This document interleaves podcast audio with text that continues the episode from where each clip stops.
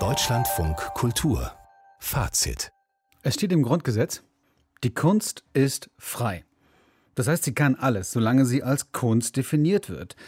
Seit Jahrzehnten entscheiden ja Gerichte über diese Frage. Wir haben es erlebt beim Zentrum für politische Schönheit mit ihren provokanten, hochpolitischen Aktionen, aber auch in vielen anderen Fällen. Und da dachten sich doch ein paar Kuratoren, wir entscheiden mal mit, was Kunst ist und eröffnen in Berlin eine große Ausstellung zur Freiheit der Kunst. Mit dabei prominente Künstler wie Anne Imhoff, die ja vor einigen Jahren den deutschen Pavillon auf der Biennale in Venedig mit einer ja, beeindruckenden Choreografie bespielte und damit Furore machte. Jetzt also Berlin, Haus der Kulturen der Welt, Illiberal Arts, also unfreie Künste, so heißt diese Ausstellung und stellt damit schon mal eine starke These auf. Kunstfreiheit ist ein Mythos. Darüber wollen wir genauer sprechen mit einem, der sich auskennt. Kunstkritiker Carsten Probst, schönen guten Abend. Guten Abend. Also Kunstfreiheit schließt ja laut dieser Ausstellung jedenfalls viele Kulturmenschen aus. So habe ich es jedenfalls verstanden in der Ankündigung. Wen schließt sie denn aus?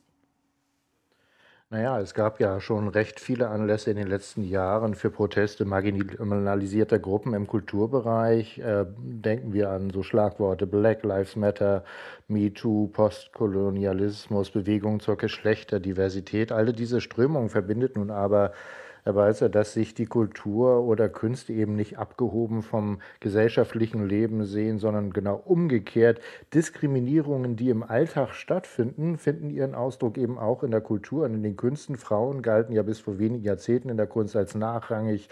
Abweichungen von der bürgerlichen Norm wurden sozusagen allenfalls denen zugestanden, die als Künstler Erfolg hatten. Also diese so angeblich freie, fortschrittliche Kunst grenzt eigentlich äh, ja andere doch immer irgendwie systematisch aussteuert über die, ihre Kriterien und über den angeblich guten Geschmack, was überhaupt Kunst und damit als frei anerkannt werden kann. Und ja, die Arbeiten dieser Ausstellung wollen diese eingrenzenden, engen Kriterien aufbohren und dann eben für alle erweitern. Was sind das für Arbeiten? Also eine Ikone dieser Ausstellung ist sicherlich die an der Decke schwebende Figur von Stefan Dillemuth mit dem ja sehr ironisch gemeinten Titel Die Freuden der Gegenwart. Nichts an dieser Figur ist freudig. Sie sieht aus wie eine auseinandergefallene mechanische Puppe. Aus dem Körperinneren dringen so Zahnräder, die einzelnen Gliedmaßen hängen unverbunden in der Luft. Nur von so einem bestimmten Standort aus fügt sich die Figur überhaupt zum Bild eines menschlichen Körpers.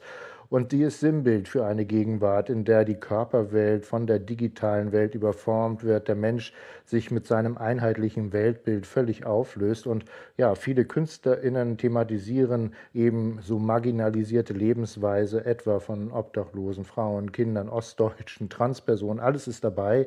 Pauline Cournier-Chardin zum Beispiel, eine französische Künstlerin, hat ein Projekt gemeinsam mit Sexarbeiterinnen in Rom entwickelt. Enrique Naumann lässt in einer Videoserie in Hotelzimmern in Chemnitz die Geschichte des Rechtsradikalismus in Ostdeutschland nachspielen, so als historischer Bogen bis zur Weimarer Republik, die Besetzung durch die Sowjetarmee, der Fall der Mauer, ostdeutscher Rechtsradikalismus sozusagen als Folge historischer Marginalisierung. Also wenn es um Marginalisierte geht, dann würde man ja vermutlich nicht, zumindest was den Kunstbetrieb angeht, der reflektiert sich ja offenbar hier selbst, wie ich verstanden habe, nicht unbedingt an jemanden wie Anne Imhoff denken, die ja nun glaube ich, im Zentrum dieser Ausstellung steht eben, was der berühmteste Name ist. Also sehen wir da so einen gewissen Widerspruch, also das Aufbrechen des Kunstsystems auf der einen Seite und dann doch wieder die Bedienung dieses Kunstsystems durch Anne Imhoff? Ja, also sie verkörpert zumindest äh, diesen Widerspruch wie eigentlich kaum eine andere Künstlerin ihrer mit ihrer Arbeit. Also sie haben schon den deutschen Pavillon auf der Biennale Venedig erwähnt, wo sie vor vier Jahren ja mit einer sehr diversen jugendlichen Performance-Truppe so ganz grimmige Widerstandsgesten darbieten ließ. Und das Publikum konnte sich diese A so von auf Laufstegen aus Glas anschauen. Schon da wohnte also der Widerstand sehr nah am Spektakel, kann man sagen. Und jetzt im Palais de Tokyo ist eine Ausstellung zu sehen, da hat sie riesige Glasscheiben aus einem Abbruchhaus zu labyrinthischen Gängen zusammengefügt, wo dann Arbeiten von anderen Künstlerinnen prä präsentiert werden. Das erwähne ich deswegen, weil diese Installation mit Glasfenstern eben eigentlich in der Berliner Ausstellung übernommen werden sollte. Das wurde durch Corona verhindert, weil die Ausstellung in Paris noch läuft. Und deswegen hat Anne Imhoff eben die Ausstellungshalle im Haus der Kulturen der Welt nun mit riesigen Korridoren versehen aus an der Ecke hängenden Gittern, aus der Ecke aufge einer äh, Decke aufgehängten Gittern. Das durchziehen den ganzen Ausstellungsraum und das beschreibt Anne Imhoff so. Die Struktur greift ziemlich eindringlich ein in den Raum und auf der anderen Seite ergibt sie als Bild so einen durchlässigen Nichtraum, in dem die Bilder aufgehängt sind. Und die Bilder sehen aus, als würden sie eigentlich da frei drin schweben. Manchmal sieht man zum Beispiel die Bilder erst nicht und je weiter man reinläuft in diese langen Gänge, desto mehr sieht man das Bild auftauchen, aber es taucht langsam auf. Fast als würde man sich in so einem digitalen Raum bewegen und gar nicht in einem realen Raum. Ja, also das sieht auch ziemlich dramatisch aus, ein wenig wie diese fantastischen Kerkerarchitekturen auf den Bildern von Piranesi. Aber es ist eben schon auch wie äh, damals im deutschen Pavillon man kann sich nicht ganz des Gefühls erwehren, dass ein bisschen die Widerstandsgeste die Schwelle zur Show ab und zu überschreitet. Und das ist eben auch die Frage, die sich KünstlerInnen hier immer stellen müssen. Gibt es ein richtiges Leben im Falschen? Können wir überhaupt unsere Werke zeigen, ohne nicht schon Teil dieser Show-Mechanismen des Kunstbetriebes zu sein? Auf der einen Seite die Ambivalenz, auf der anderen Seite vielleicht auch der Eindruck, dass das engagierte Kunst, vielleicht hochpolitisierte, überpolitisierte Kunst ist, kann man ja auch negativ sehen.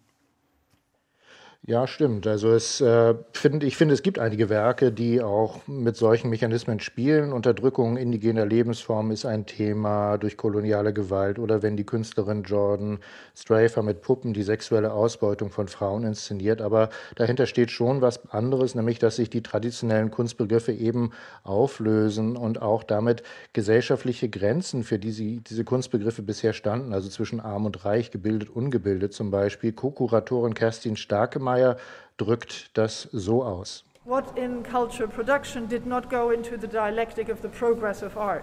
wir die Produktion kultureller Werte heute ansehen, was davon folgt nicht der Idee vom ewigen Fortschritt der Künste und tritt doch immer wieder zutage? So wie die vielen künstlerischen Positionen, die hier in der Ausstellung vertreten sind und die auch nicht unbedingt immer als Kunst angesehen werden.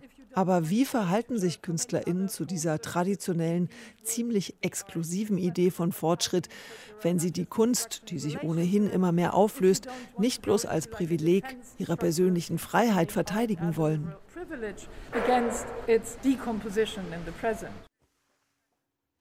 Ja, also vielleicht geht es nicht mehr so sehr um einen politischen Ge Kampf gegen das System, sondern, also die, äh, sondern vielleicht gerade äh, eine, eine Bestandsaufnahme einer Situation, wo sich dieses System gerade auflöst. Alle Künstler verzichten eigentlich auf irgendwelche Utopien für die Zukunft. Nirgendwo heißt es, so wäre es besser, sondern sie versuchen einfach hier und jetzt die Realität quasi umzusetzen und zu zeigen.